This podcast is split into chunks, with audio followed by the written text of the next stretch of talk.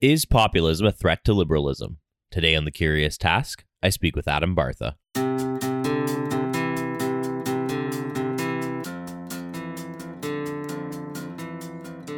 Welcome to The Curious Task from the Institute for Liberal Studies, where we explore economics, politics, philosophy, and other ideas from a classical liberal perspective. I'm Alex Aragona, your host, and today our guest is Adam Bartha. Adam is the director of the Epicenter Network, the European Policy Information Center, an independent initiative of nine leading think tanks from across the European Union.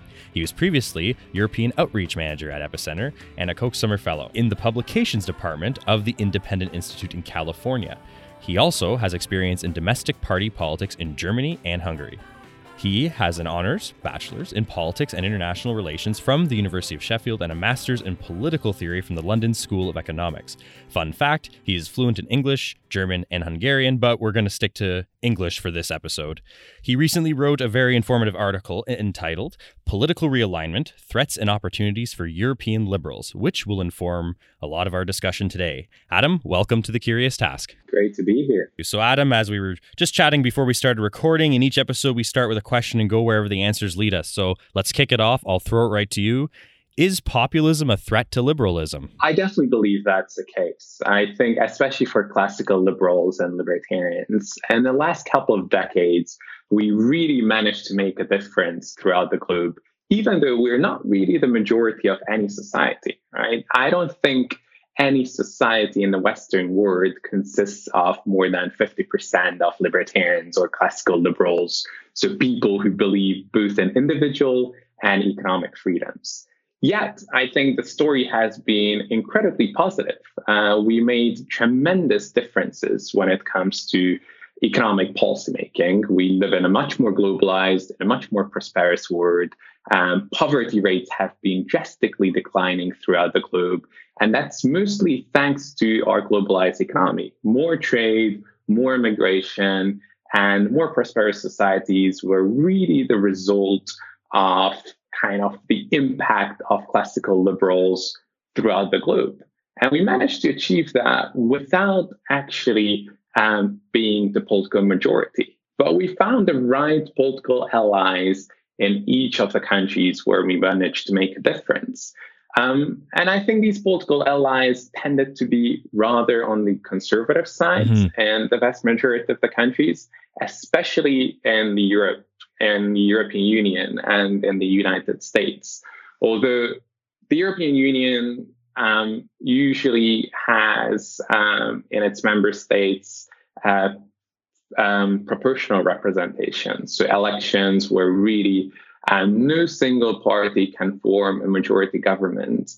Um, liberal parties usually tended to pull between 5 and 15% in most of the European countries, but they managed to get into most of the coalition governments throughout the last decades.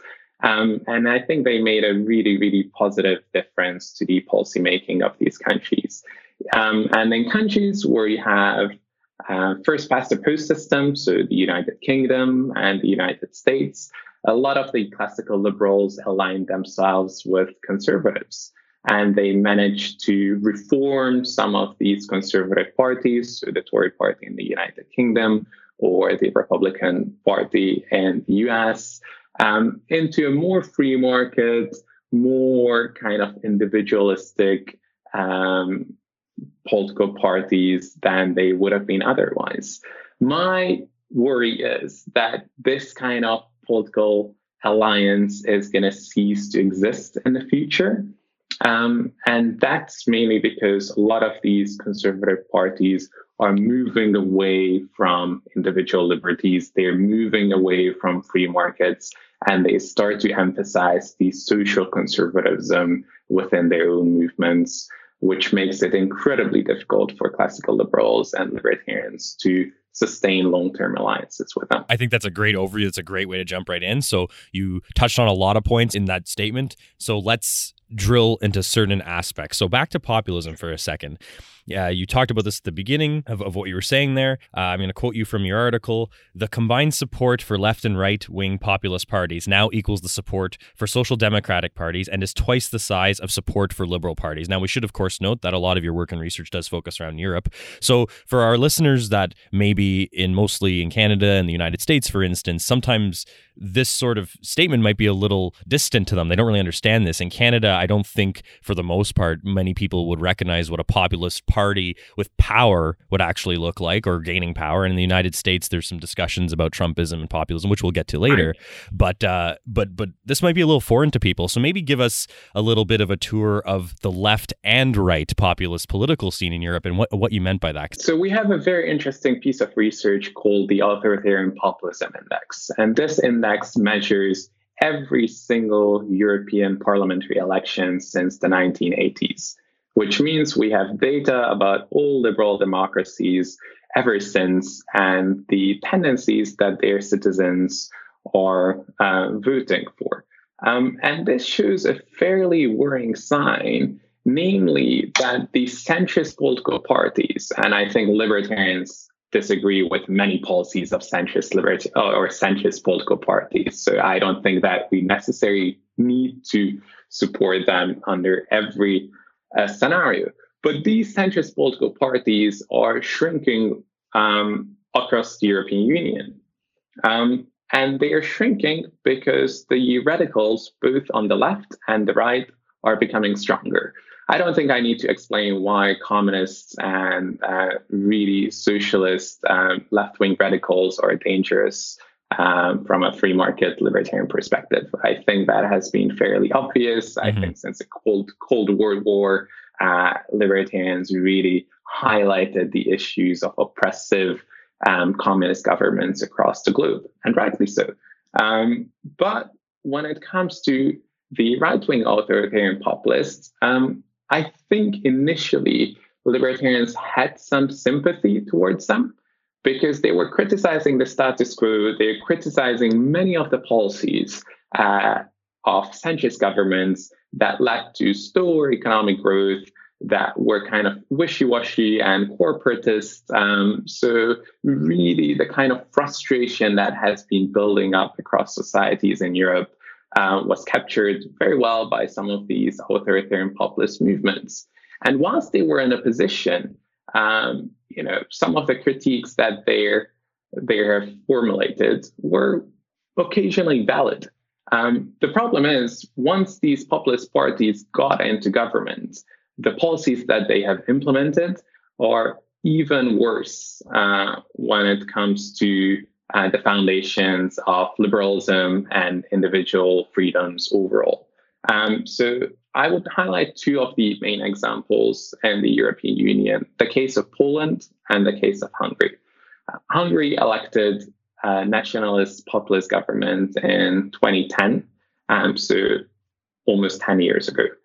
In practice, that meant um, at the very beginning that people were incredibly optimistic that there is finally a political party with a great majority, even constitutional majority, really having the opportunity to create deep reforms within society and the economy. But the big problem with uncontrolled power is obviously that it corrupts and it corrupts incredibly quickly.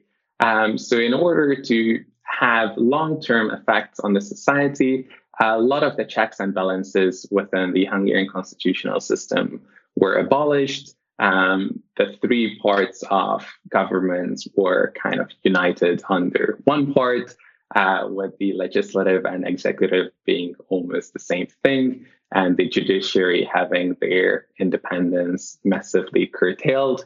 And the fourth part of, um, you know, the unofficial fourth part of government uh, independent and press uh, and media plurality is non-existent in the country today.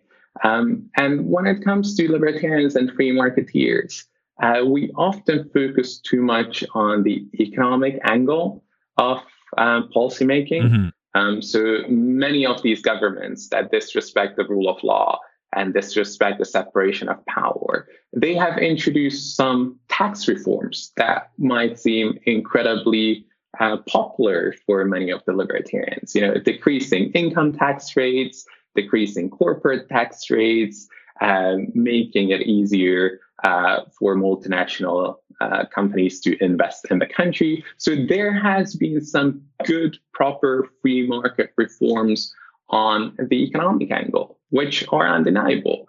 But the problem is if you erode the rule of law and if you erode the foundations of liberal democracies, and then these supposedly free market reforms are not going to be long lasting, right? right? So you might have multinational companies in these countries for whom the investment opportunities are fantastic. But if you're a local entrepreneur and if you don't have the political connections to establish your own business, or if you don't have the political connections to grow your own business and keep your own business, because some of the local oligarchs might find your business quite rewarding themselves. Right. So they rather give you an offer that you can't necessarily refuse. Then I think we are in a territory that's incredibly dangerous for free marketeers and that's incredibly dangerous for libertarians um, as a whole. And this has been an ongoing problem um, in many of the Eastern European countries. But based on our research, so the authoritarian populism indexes research, um, it has been a growing concern in many of the Western countries as well. The likes of Italy, the likes of Sweden have seen a massive increase in popularity for authoritarian populists on the right and on the left in recent years. Um, and I think we do need to combat that. So, so you would definitely encourage, as you said, classical liberals and free marketeers, if they see something they like on the economic front, then they certainly have to look a little deeper and see what is going on on, on the social front as well. I think that's an excellent point. Exactly. So we're going to talk a little bit more about political realignment now. I know you touched on it at the beginning, but why don't you quickly redefine what you mean by political realignment? And then I'm going to probably ask you some follow up questions. So I think for the last couple of decades, basically since the 1950s, the main political identifying factor was really how you thought about the role of government when it came to redistribution. Um, we had the traditional distinction between right wing and left wing political parties. Mm-hmm. You were more right wing if you supported a limited role of the state when it come to when it comes to economic redistribution, and you were more left wing if you supported more redistribution through the state. Um, and this has been the definition for the last 50 years in most uh, traditional Western democracies. I think this is changing at the moment. And one of my colleagues, Dr. Steve Davies from the Institute of Economic Affairs, he highlighted this point already 10 years ago when I think there were only very few signs for that to happen. He coined the term political realignment, which basically meant that the primary identifying factor um, of politics was changing. It was no longer how you thought about economics, and it was rather defined by how you felt about globalism versus nativism, globalism versus nationalism. So it was more a question of identity rather than a question of economic redistribution. And I think we're seeing that in most um, authoritarian populist uh, political parties across Europe that they are really wishy-washy on economic issues. Some are more traditionally right-wing, some are more traditionally left-wing, uh, but they're really united on their ideas when it comes to hostility against a globalized world, when it comes to hostility, um, you know, a dislike of the European Union, a dislike of multinational companies and uh, organizations that are above kind of national sovereignty, such as the United Nations or the like. And I think that's a very interesting tendency because you can see it obviously that right and left wing populists are united in that. Right. So it's almost like a full, full circle touching at the at the extreme ends that uh, left wing populists and right wing populists end up saying the same thing at the end of the day they might not agree on certain cultural values, let's say, but they certainly agree on a on a big state that's going to help them do what they they feel they need to do to fulfill their vision of what the society should look like. Usually, yes. And uh, and of course, in your article, you did note that there's a lot of traditional alliances breaking up because of political realignment, and of course, one of them is the traditional like fused or fusionism alliance in the United States, which typically was between uh, classical liberals and market libertarians and conservatives. So that this is in the United States, the the same fate is also being felt. Yeah, I think this is happening across liberal democracies throughout the globe. So it's not necessarily just a European issue. If you look at the Republican Party today and the Republican Party 10 years ago, right. you see incredible differences. I mean, the Republican Party used to be the bastion of free trade and uh, global power um, throughout throughout the globe, right? And today it's very much an inward looking, occasionally uh, doing some free market reforms when it comes to taxation, but more often just endorsing big governments uh, when it comes to migration control, when it comes to trading systems, and when it comes to uh, policies that are expanding the role of the government uh, through increased spending. Um, so I think this is obvious um, that this is this has been going on in the United States as well. But it will be interesting to see how the Democratic Party is going to develop in response. Um, the Republican Party definitely massively changed in the last five years. Uh, but I don't think we have seen that with the Democrats yet. It might be that they go um, towards a more radical side.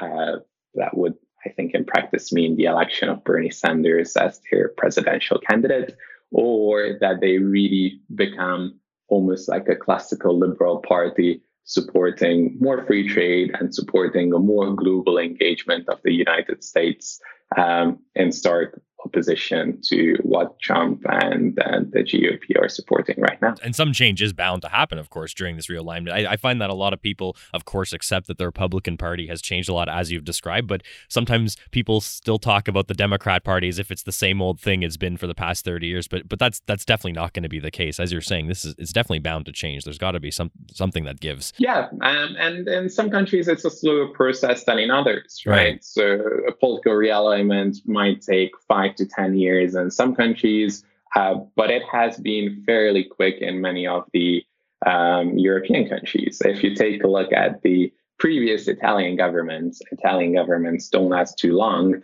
Um, so they, they, they managed to survive only for roughly two years. Um, the radical right wing political party and the radical left wing political party formed a coalition government that was sustained for over two years um, which has been a very interesting development because supposedly on the economic questions, they are in complete disagreement. But uh, the fact that they were both hostile to many of the globalizing tendencies uh, that were going on within the EU uh, made them unite and made them prioritize that policy aspect a lot more than their economic disagreements. Um, and that happen in a fairly short period of time. Um, so I can easily imagine that after the presidential elections in the United States after November, uh, we're going to be looking at a very different Democratic Party than we have one right now. We've talked a lot about parties. In terms of the voters themselves, in your article, you touch on uh, the fact that people can have multiple political identities. You touched on this before, but I'd like to go on uh, into it a little, a little more deeper. Uh, so, so, first of all, define what you mean by a political identity, and then get into what you mean how uh, people can have an economic political identity and a social political identity. I thought that was a really cool exploration in your article. Sure. Uh, so that that goes back to what I thought was the primary political identity in the past 50 years, which was really about economic redistribution. Um, at the end of the day, you voted on these lines. If you wanted to have more government involvement, then you voted for uh, left wing political parties. And if you wanted to have less government involvement, you voted for right wing conservative political parties. But that doesn't mean you didn't have other public policy priorities.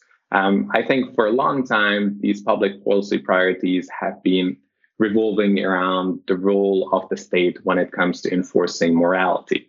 Um, right. And then it was quite interesting that the table suddenly turned, right? It was the right wing political parties that wanted an increased role for the state to enforce morality, whether it was the support for traditional families, um, you know, a stance against gay marriage, or enforcing stronger border controls and have less diversity uh, ethnic and other kinds of diversity in the society. It was really the conservative political parties that wanted an increased role of the state and the left wing political parties that wanted to decrease it.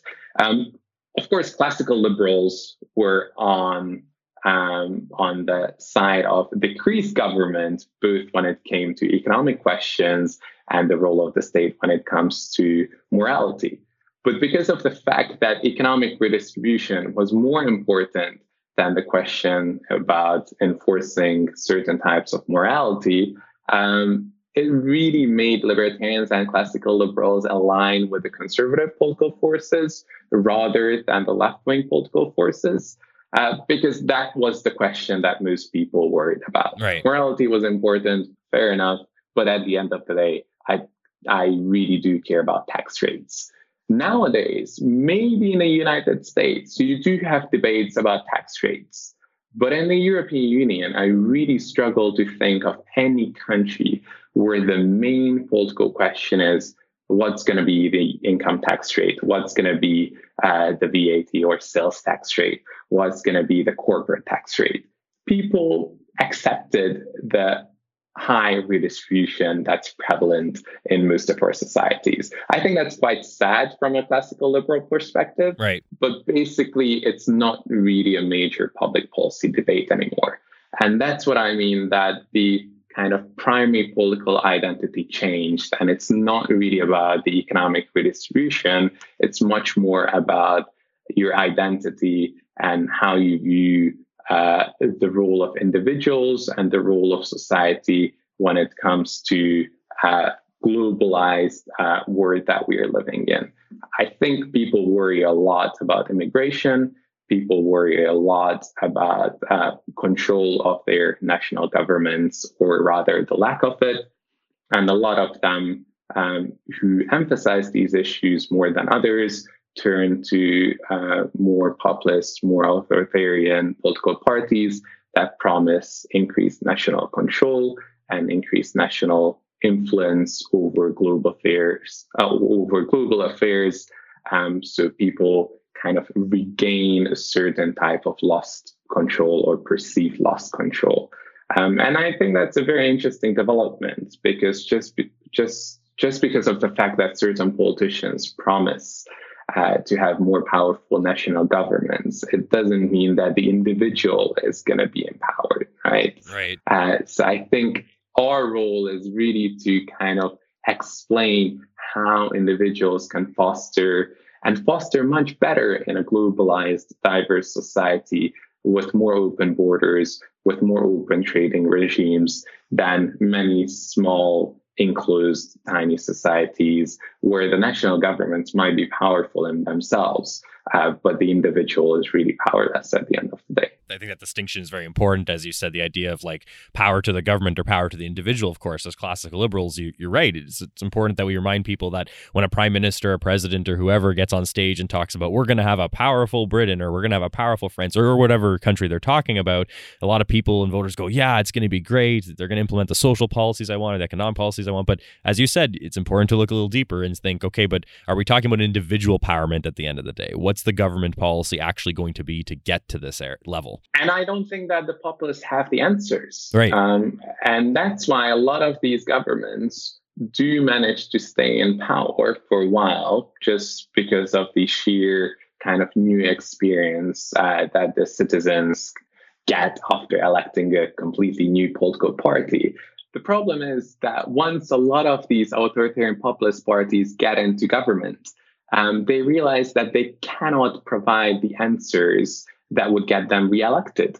And once they realize it, um, they suddenly start enforcing um, reforms that reduce the likelihood of them losing power. Right. And how do how do you go about this? there's a perfect playbook in every single liberal democracy that turned into an authoritarian regime that you start restricting media plurality, that you curb the independence of judiciary, and that you try to establish a powerful state that's really strongly um, connected to your own political party. You try to unite the economic and political elites by enabling oligarchs to earn a lot of money who know that their wealth is dependent on you staying in political power.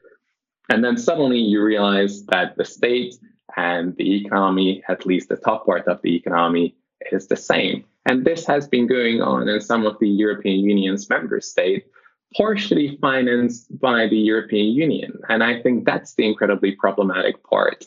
Uh, that we don't have the mechanisms at the moment to realize that some of these governments are really doing long lasting damage to the foundations of liberal democracies and their own societies um, and because of the involvement of state, redis- state redistribution, where a lot of the richer member states are financing poorer member states through the cohesion fund, we are really enabling these governments to build societies and uh, build countries that are not founded on the principles of a free society. And I think that's a massive problem in the long term. And I think the, the point you brought up is it's very important to mention. You said like a lot of these governments, a lot of these people don't have policies underneath what they're saying. And I think that's very important. Uh, a lot of people sometimes today say they feel like elections or debates don't have any substance to them or they're watching something and the, the people aren't really saying anything different. But and that's a symptom of the, the source of a problem, which is what you're saying is do these people really have any policies, these populist uh, parties and populist figures, right? A lot of them are uh, seizing upon certain sentiments and bringing those to the forefront, and people vote for those sentiments. Of course, if someone gets on a stage and says, we want a stronger economy and more jobs, I don't think you're going to find a lot of people that would disagree with that sentiment. But of course, as you said, there's got to be a policy at some point that goes along with that. That's correct. And I think a mainstream political party in a country where populists have taken power does need to look at itself and ask how much we have contributed uh, to the current situation. Because mm-hmm. I think a lot of the mainstream political parties started to do the same thing. They just campaigned with fancy slogans and uh, young politicians, um, but there wasn't much substance to the policy ideas that they had.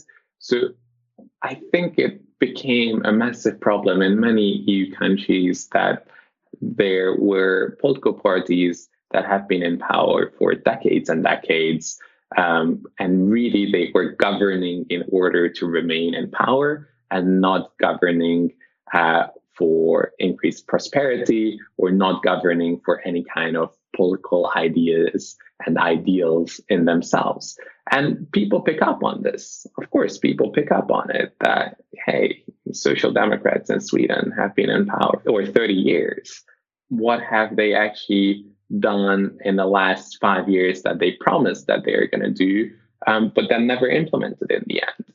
And if you have this experience with mainstream political parties, then you're going to look at other alternatives. And um, at the moment, it looks like it's the authoritarian populist parties that fill the vacuum. Well, there's one thing that some of these parties you're referring to uh, do do well to keep themselves in power. Exactly, um, but but that's a, not a sustainable business model for a exactly. political party you're going to run out of steam after a while. So uh, we're going to shift away from the, the political identity question, get to some other things in a sec. But is it fair to summarize this this chunk of our conversation by saying, as you said, people can have economic political identities, they can have social political identities, and and what you were saying before is ultimately that the economic political identity, when it came to actually voting for things and and the party that you were going to join or align with, that was people's primary concern, but now it's the social political identity people's primary concern. Is that sort of a fair summary of what you were saying? Yeah, I would say so. I think it would be a good time to take a break before we go on to our uh, next half. So we're going to do that right now. Everyone, you're listening to Curious Task. I'm talking with Adam Bartha.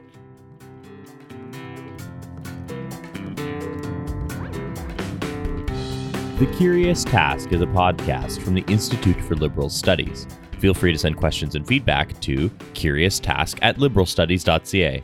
A special thanks to our supporters on Patreon, including Andy Crooks, Bryce Tingle, and Christopher MacDonald. Remember to like us on Facebook, follow us on Twitter at Curious Task ILS and rate us on Apple Podcasts or wherever else you're listening to The Curious Task.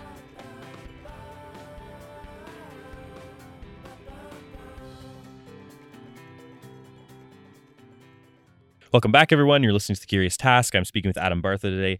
Adam, before the break, we talked about a lot. Um, I just want to sort of catch the tail end of what we talked about and, and wrap it up with a certain point you said in your article. It may be a, a little inside baseball, specifically because we're talking about uh, Europe, the European political landscape. But I think it's still useful for listeners in any country. So, one of the things you said in your article is that ultimately, at the end of the day, as a result of many of the things we talked about, you said that some of the biggest losers in Europe in all of this will probably be centrist social democrats and Christian Democrats. Maybe we can tie up the first half of our conversation with that example as to why are these people going to be the biggest losers. And if people don't live in Europe that are listening or aren't familiar with these parties, I'm pretty sure you can make some connections with different parties or, or similar political alignments in your country. So I, I still think this would be a useful example as to why you think these types of points of views and parties will be the biggest losers. Sure. So just for a bit of background, social democratic parties have been incredibly prevalent in the European Union uh, throughout the last 50, 60 years. Uh, so whereas social, democ- social democracy has a very negative connotation in the United States,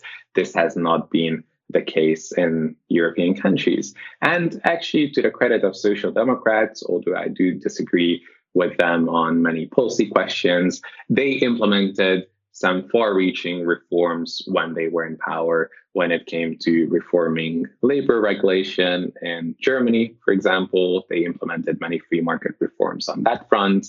Um, so they have been a fairly uh, constructive part of European democracy in the last 50, 60 years. Um, but social democratic parties and conservative Christian democratic parties are dying at the moment in most European countries.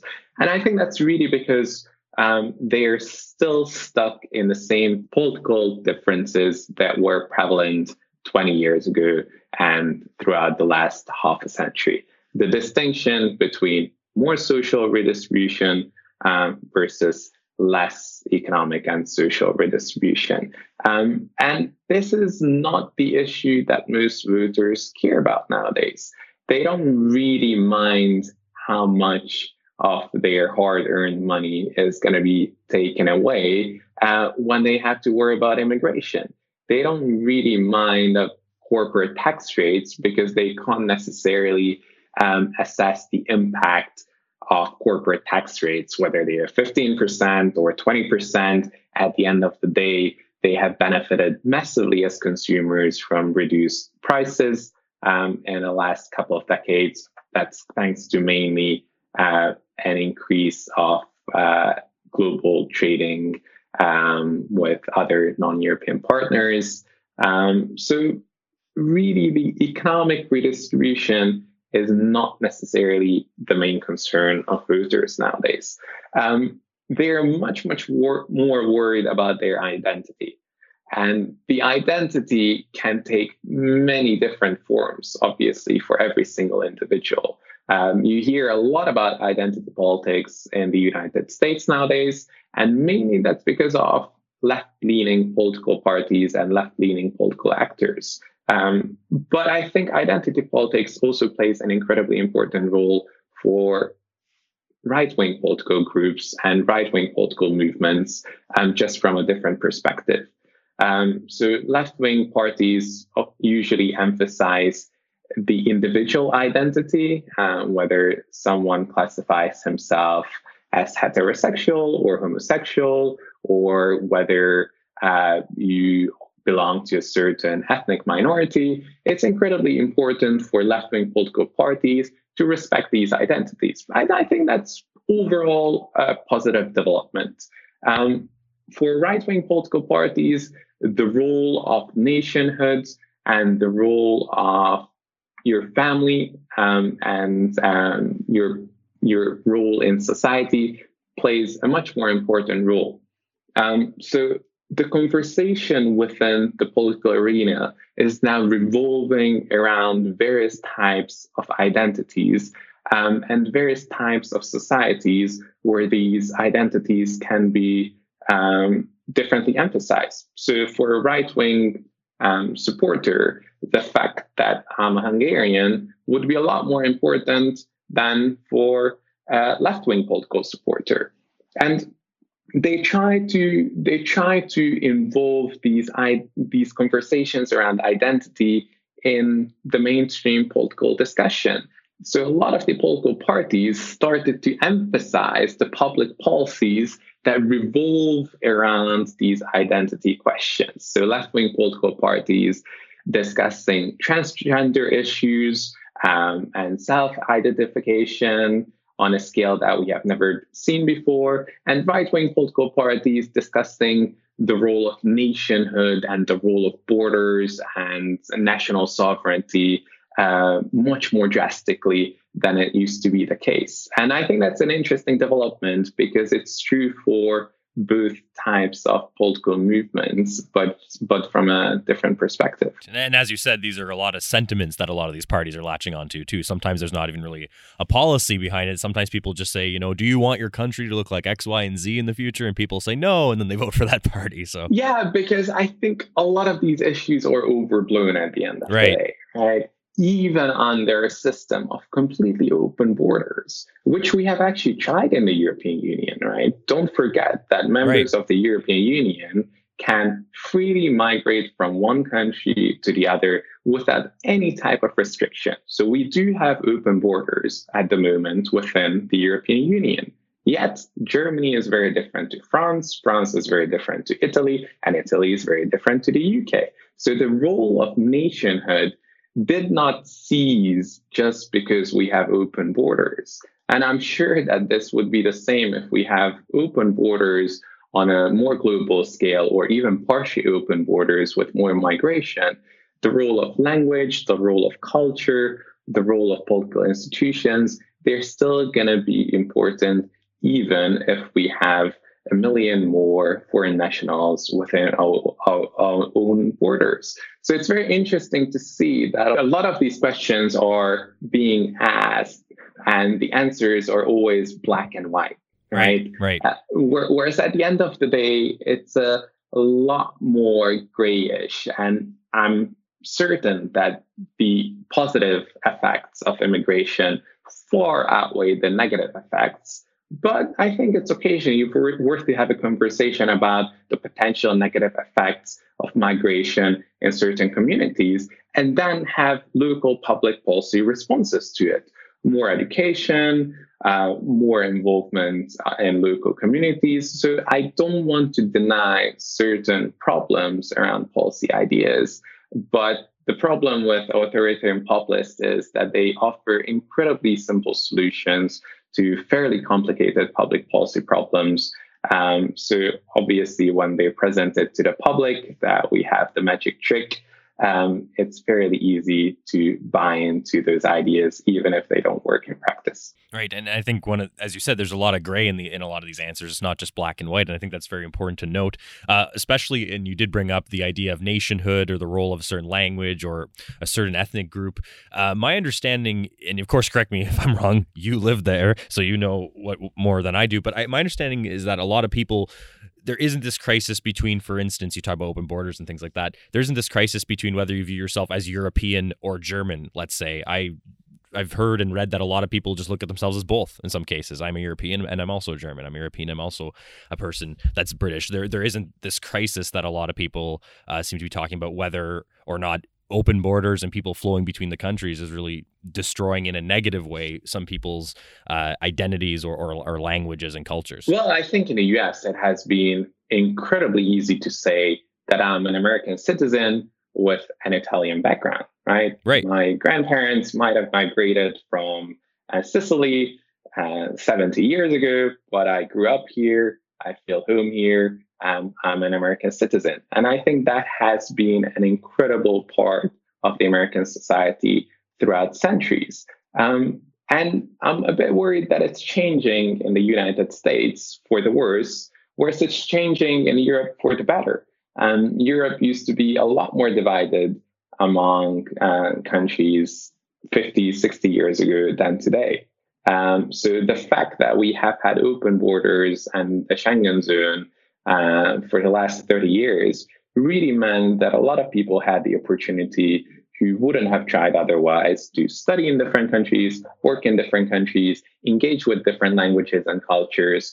Um, and they still have an important national identity, but they're at least not hostile against um, certain other countries or certain other types of cultures um, that they haven't known before. And you mentioned that it's fairly easy to have um, different identities. Um, and I couldn't agree more. Like having a European identity and a German identity, and then an identity of someone who lives in Berlin. Um, I think I think the vast majority of people are like that. Mm-hmm. Of course, there are always um, certain uh, groups that try to emphasize one over the other, right. and I don't think that that is necessarily a problem. I think if you're an oppressed minority in a country, because of your ethnicity, it's completely normal to emphasize that part of your identity over anything else mm-hmm. because mm-hmm. of self-determination, because of you know respectable political goals. Uh, but overall, I would say that the vast majority has multiple identities based on the geographical location and the cultural and language uh, background that they have. Um, and and I think that's rather a positive thing. So shifting gears a little bit, I, w- I want to get back to something you said earlier, actually right at the beginning, I think, of our conversation. I'd, I'd like to do the last part of our episode, our time together, uh, talking about uh, political change and what classical liberals can do in the political arena. So you said that ultimately that historically classical liberal leaning parties or groups have never been the majority power. We grant that. But you said that they've been a deciding or determining factor often. So why don't you get a little bit more into that and explain how how people can go about thinking of a classical liberal or a free marketeer sort of leaning person as or group I should say as a potentially determining factor in either a political outcome or decision. Because I think a lot of people sometimes go to a classical liberal convention or event and say well there's only 50 of us here and the Democrat party is so huge. What are we going to do? So so I'd like you to get a little bit more into that. Sure. Well I think in the EU it has been a success story in the last couple of decades because most of the countries of the European Union have a proportional electoral system. So, in practice, it means that there are seven to eight different political parties in many of the countries' parliaments. And they need to form a coalition government if they want to govern the country. And the classical liberal leaning political parties um, made pretty good deals in most of these countries by always managing to be uh, kind of the power that decided whether it's the social democrats or whether it's the Christian conservatives that can form a government. And more often than not, they lean towards the Christian conservatives and managed to form a government with them, which meant that the Christian conservatives often had to adopt um, stances that they wouldn't have had otherwise. Right. So these classical liberal forces really enabled the prospering of individual liberties when it came to societal issues. It was a conservative government in many European countries uh, that adopted gay marriage. Um, and that was partially because these classical liberal political parties were either in governing um, coalitions with them, or they really managed to set the political agenda around these liberal societal issues. And I think we can do the same thing in the future, uh, but we have to realize that the political sphere is shifting. And a lot of our former allies on the Christian conservative side are either turning into authoritarian populists or or turned into one. Um, I think a lot of the former members of the European People's um, Party, which is the main Christian democratic group in the European Parliament, um, are now battling with authoritarians amongst themselves. Uh, really, I would go back to my example um, of my own home country, uh, Viktor Orban and his government, who started out as liberals in the early 90s then turned into conservatives and now are really kind of the leading populist voice in Europe. Um, so these political parties and often the same leaders do shift on the political spectrum. Um, and we have to find allies who are really the closest to our beliefs. And our belief is really a small government that's not intrusive either on economic freedoms or social freedoms. Um, and I think in the future, we will have to find some unlikely allies that we consider as uh, bit out of touch or a bit weird at the moment. I, I, think it was great that you brought the point about setting the political agenda. That is to say, I think a lot of people underestimate the power of raising awareness for certain issues and getting people's minds in a certain into a certain mindset so that they care about that when they go to a voting booth. That could put pressure on majority political powers or larger parties. I think some people think that the end game should always be to get a majority of the seats in a parliament, let's say, rather than set the agenda, as you said. So I think that's a very important point as well, how classical liberals can be very effective without either one seat or or any coalition as well. There's always the the political mind of the general population that's important, and those are ultimately the people voting. That's definitely true, but we shouldn't forget that our political enemies can do the same, right? Correct. Uh, and I, I think the United Kingdom is a great example for the moment where the Conservative Party had a, a landslide majority just two months ago. Um, because it had a really hardcore left wing authoritarian opposition party leader Jeremy Corbyn, who mm. was um, you know the main leader of the main opposition party. So the Conservatives managed to win uh, by a landslide. They have formed their government, but a lot of the public policy ideas that they're coming up with right now are incredibly left leaning. And that's because the Labour opposition party really managed to set the agenda in the last five to 10 years um, so the conservatives are now forced to adopt a lot of the ideas uh, that Labour uh, would have supported if they became the governing party. Uh, so we should not underestimate the power of agenda setting for sure. So I guess that leads nicely into what my next question was going to be. And this is really just a straight up question about your, your personal opinion on the matter. So, what's the higher order bid then for classical liberals and, and free marketeers and people that lean that way? Should you know, a majority power or a good seat in a political coalition be the ultimate goal? Should it be mostly about raising awareness and setting the political agenda? Is it a mix of both? Where, where do you stand on that? I don't think we should be short sighted. I don't think that we have to sacrifice any of our beliefs just to gain some political power and think that okay, if you have political power, you will manage to pass the reforms that are gonna that are going to create a freer society. I don't think things are that easy, unfortunately. Um, what we can do, and what many of us are actually doing at the moment, is to fight the battle in the short term for the foundations of liberal democracies. Right? I think in many of the European countries, it's really a battle now whether we're going to have democratic systems where our voices can be as easily heard as today. Um, so we we have to make some unlikely allies in that battle, um, and any kind of mainstream political uh, party or any mainstream political movements that believe in the foundations of liberal democracies is a good ally in that quest. But once that battle is fought and won, hopefully, and then we shouldn't forget that we have often very different political ideals and very different public policy choices than many of the current mainstream movements and mainstream political parties.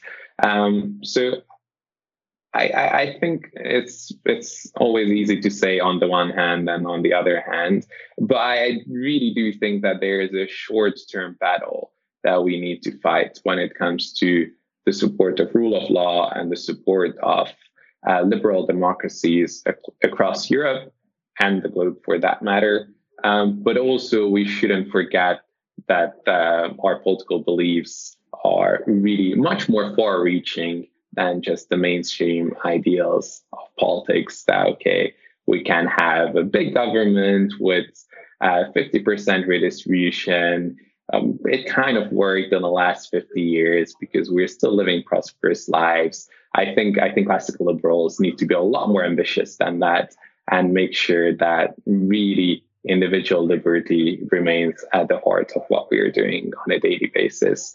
And a lot of the educational charities in the classical liberal sphere and a lot of the Um, think tanks do play a massive role in that, um, but we need to make sure that the next generation of classical liberals is also going to be there, right? right, right. I think I think we have all been to some of these uh, conferences where the average age was rather closer to 50 than to 25, and that's not bad on you know the older generations. I think that reflects badly on the younger generations if we cannot uh, get our message um, through the young generation of politically active campaigners who tend to be more left leaning in the United States than classical liberal leaning, then I think we have a massive problem in the long term. So we do have a lot of legwork to do, uh, but I think there are really some fantastic organizations out there that do this legwork.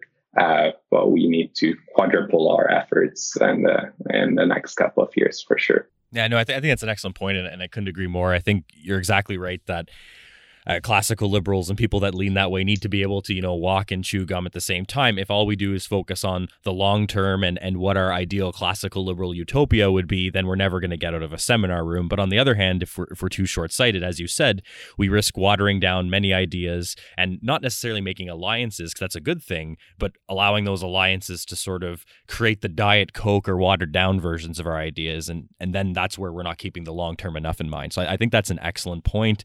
Uh, we don't need to get in to specific examples because I want to get to other things and, and we're running out of time, but also people can think of them on their own where, you know, there's a reason why if a lot of you listening feel the frustration about being a classical liberal and not understanding why people think that means you're a hardcore conservative, then you can think about how certain ideas have fused historically in these movements to water down some ideas. So, as you said, we, we need to be very strong with what classical liberals' ideas ideals are and uh, how alliances don't mean you need to sacrifice things, but ultimately join efforts to, to achieve a further goal. So I think that's an excellent point. Um, and so as our time winds down here, I want to spend the last five to 10 minutes getting into some areas that you called, uh, and you outlined this at the end of your article, opportunities for classical liberals. So you said, and I'll quote you back to you uh, reaching out to new political movements and their voters is not only advantageous political calculations, but a necessity for the survival of liberal ideas. And you identify a few uh, categories of opportunity for classical liberals. And of course, I, I, don't expect you just read the article back to us, and I definitely don't think you, you want to spend an hour in each area. But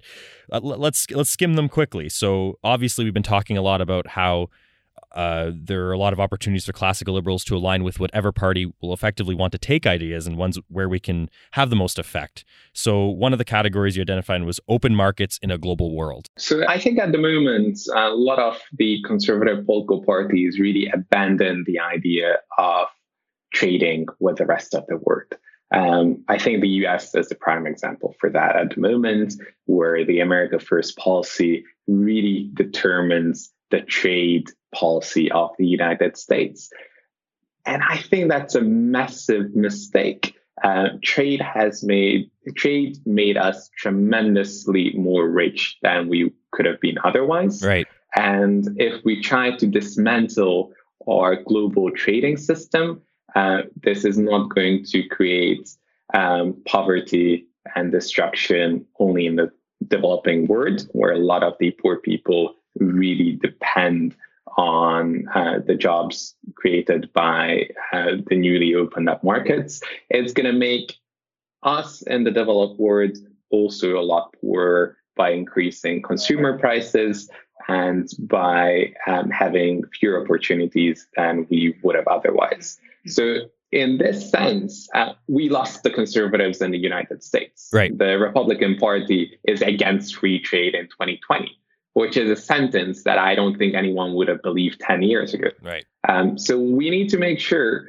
that we are going to find voices on the other side or on the spectrum of political parties that are willing to embrace the global role of the United States or the global role of any country within the trading system. Um, and we have to acknowledge that this might not be the conservatives in the future. Who right. that might be in the US, I think it's still early days to say. uh, Bernie Sanders and uh, Donald Trump share exactly the same ideas on trade. Right. Uh, so if we have two presidential candidates in the US that are hostile against free trade, uh, then I think we might need to forget about the US for a bit uh, and concentrate on other countries that might be able to step in and support the world uh, free trade system. Um, but I think in Europe, it's often um, traditional liberal parties um, and social democratic parties and Christian democratic parties that are still supporting um, a global role for the EU to play when it comes to establishing um, new free free trade agreements and making sure that the EU is not just trading amongst itself and its members, but also has a role um, across the globe to play. No, 100% I agree with that. And I also think that classical liberals also need to keep in mind that free trade is not defined as, you know, a rigged trade as well, right? So that's some Republicans would still say that, yeah, we're for free trade as long as it benefits these sectors and industries. Well, that's a different conversation. So I think that's also important to keep in mind. Incredibly so. I mean, I, I wouldn't necessarily mind if some other governments decide to subsidize the production of certain products so I can buy it cheaper. So it's definitely a mistaken view of the global trading uh, system that just because some countries are uselessly subsidizing production, uh, we have to do the same in our own countries. Right. Uh, so I couldn't agree more. So moving on, another category you said opportunities for classical liberals, open societies. Immigration. This is topic number one in most European countries at the moment, and it's often topic number one for Donald Trump and his supporters in the US as well. Um, immigration has been a key part of building a sustainable EU. Um, I think the fact that 10 former communist uh, countries joined the European Union and have open border with the rest of Europe at the moment tremendously sped up their economic development. Um, and this is true on a global perspective as well um, the fact that we have a very diverse, very well educated workforce in Silicon Valley, in Scandinavia, in many of the tech hubs of the world, um, contributes to the well being of everyone. Um, so, from an economic perspective, it has been a major success story that we have had relatively open borders um, for the last couple of decades. But there's so much more to do on this front. I think it's a lot more difficult to migrate to the United States today than it was 20 years ago. Um, mm-hmm. And that's true for many Western liberal democracies. I think Canada is rather a positive example on that front. Uh, but Sweden is the primary positive example uh, because if you have a job confirmed with any Swedish company, the government will give you the necessary visa to work and live there. Um, and that seems like a no brainer for a classical liberal that if you have a company and if you have an individual who want to be in contractual agreement with one another, they should be allowed to do so. Uh, yet, I think this has been a massive uh, challenge in a lot of European countries nowadays to sell it as a positive. And a lot of the Christian democratic parties and a lot of the social democratic parties, unfortunately, as well, moved towards a restrictive stance on immigration and uh, more, uh, you know, more government involvement and more government control on that front.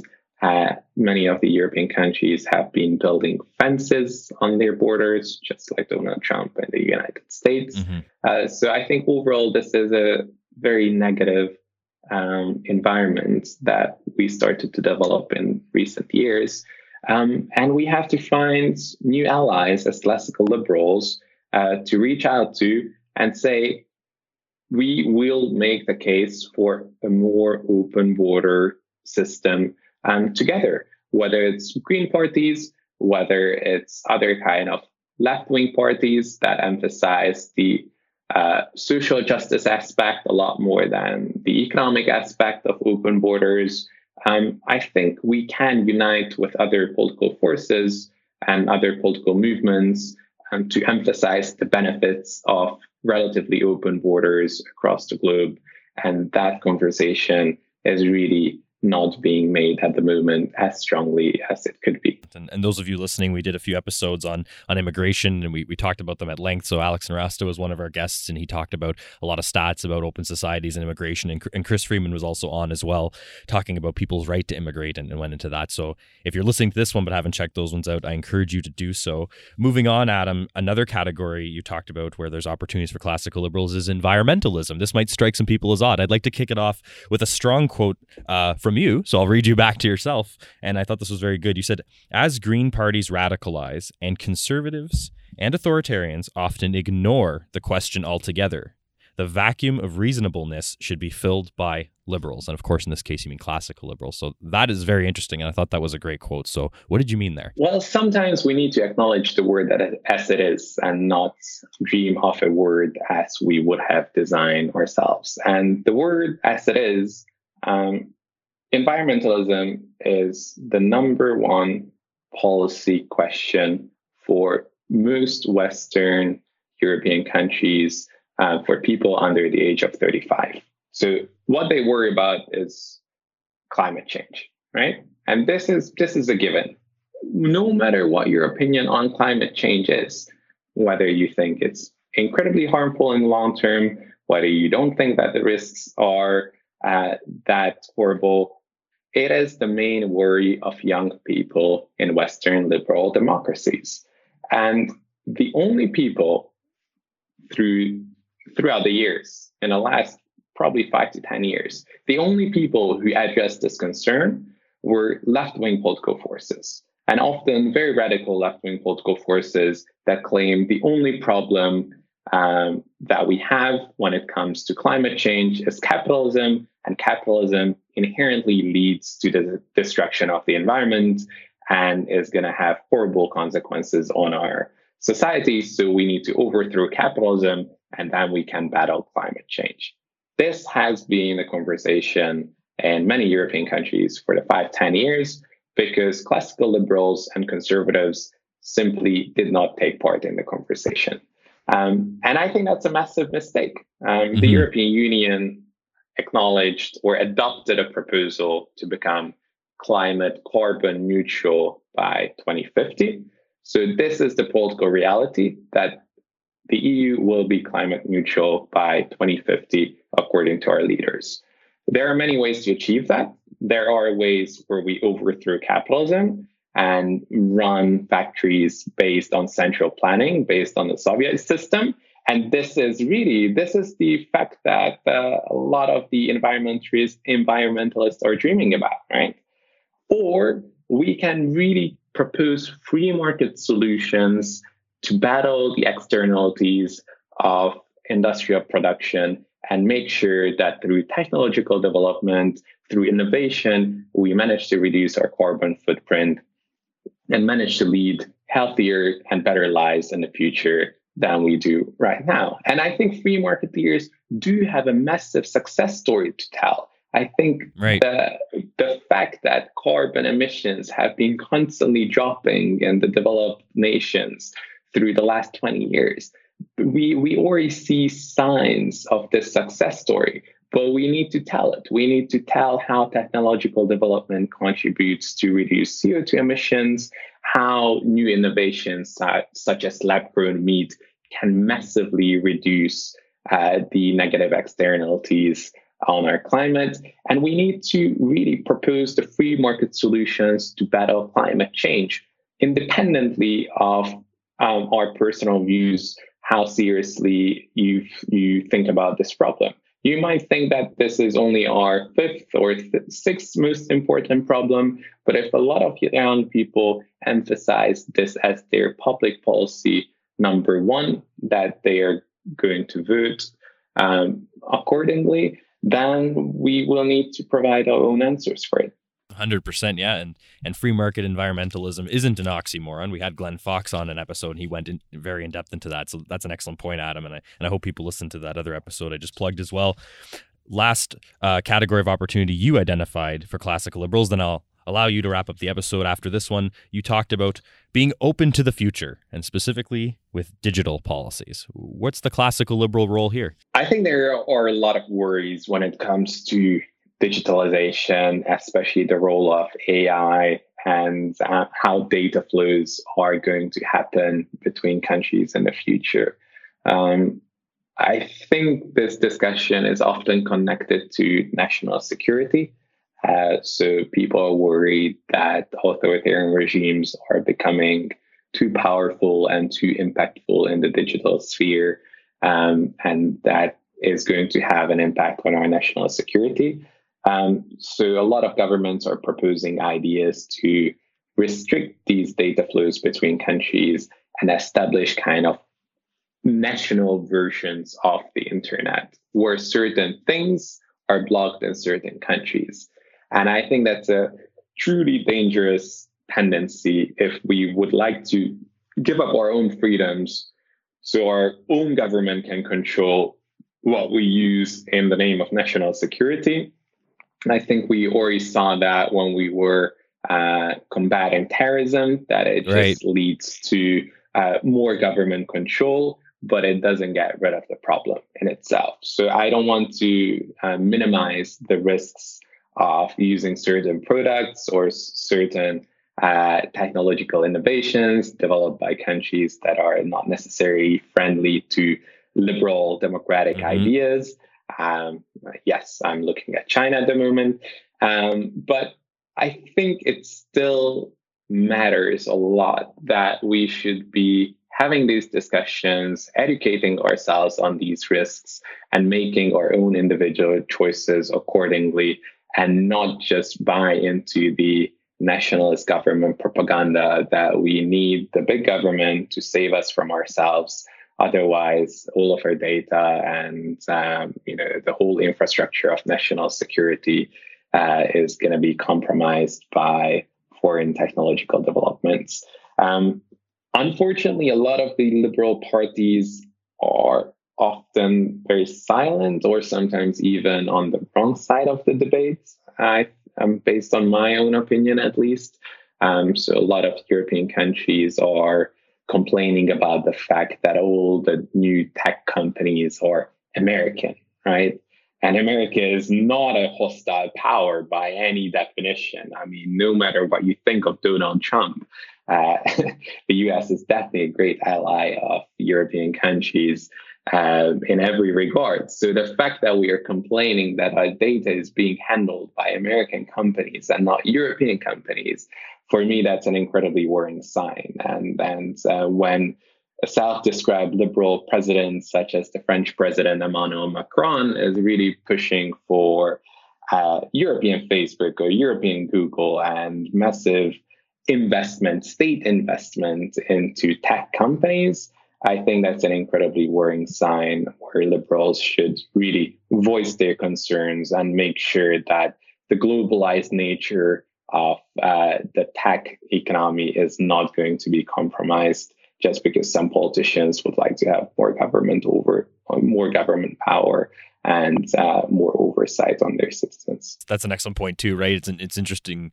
and important for classical liberals to note the leap there. It's one thing to be, uh, you know, concerned about data sovereignty, how data is handled by corporations or government. It's another than to turn around and talk about state investment into tech companies. So here's where we run into issues. Right. So we can't let, as you were saying, we can't let these things just get bundled up into one kind of solution, as if to say, okay, now we need the state to invest things. So definitely, no, this is an area of opportunity for sure for classical liberals. So so our time has wound down completely here. In fact, you've been generous. I think we went a little over time. So uh, we always like to conclude the episode by letting our guests have the last words. I always ask the guests to bring everything full circle because we've talked about a lot. So I want you to put a finer point on our exploration of the question.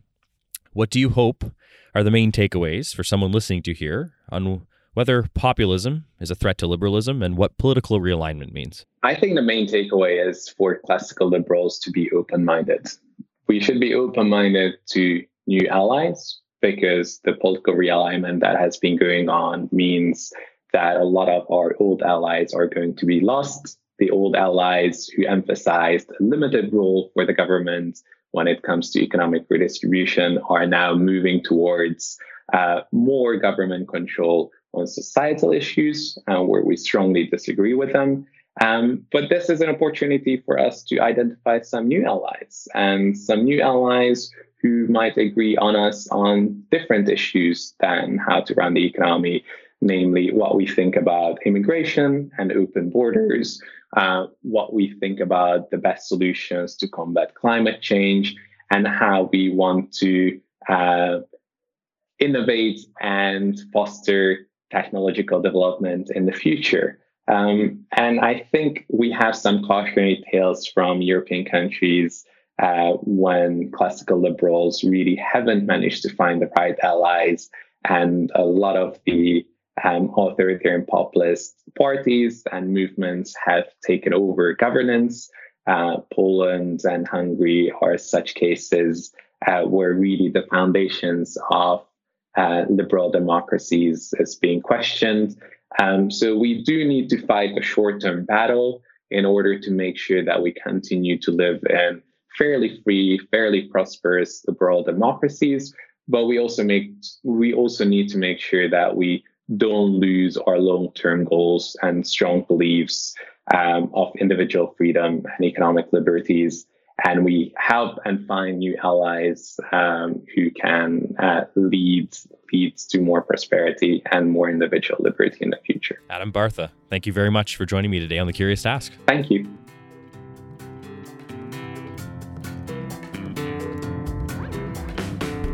This episode of The Curious Task was produced by Alex Aragona and Sabine L. Chidiak. Our executive producer is Matt Buffton. The music you heard on today's episode was created by Lindy Vopnfjörð. You should check out his other stuff online. The Curious Task exists today because of donations of time and money from those creating it and listeners like yourself. Check us out on Patreon and find out how you can support us and get access to exclusive offers. I'm Alex Aragona. Thank you very much for joining us on The Curious Task.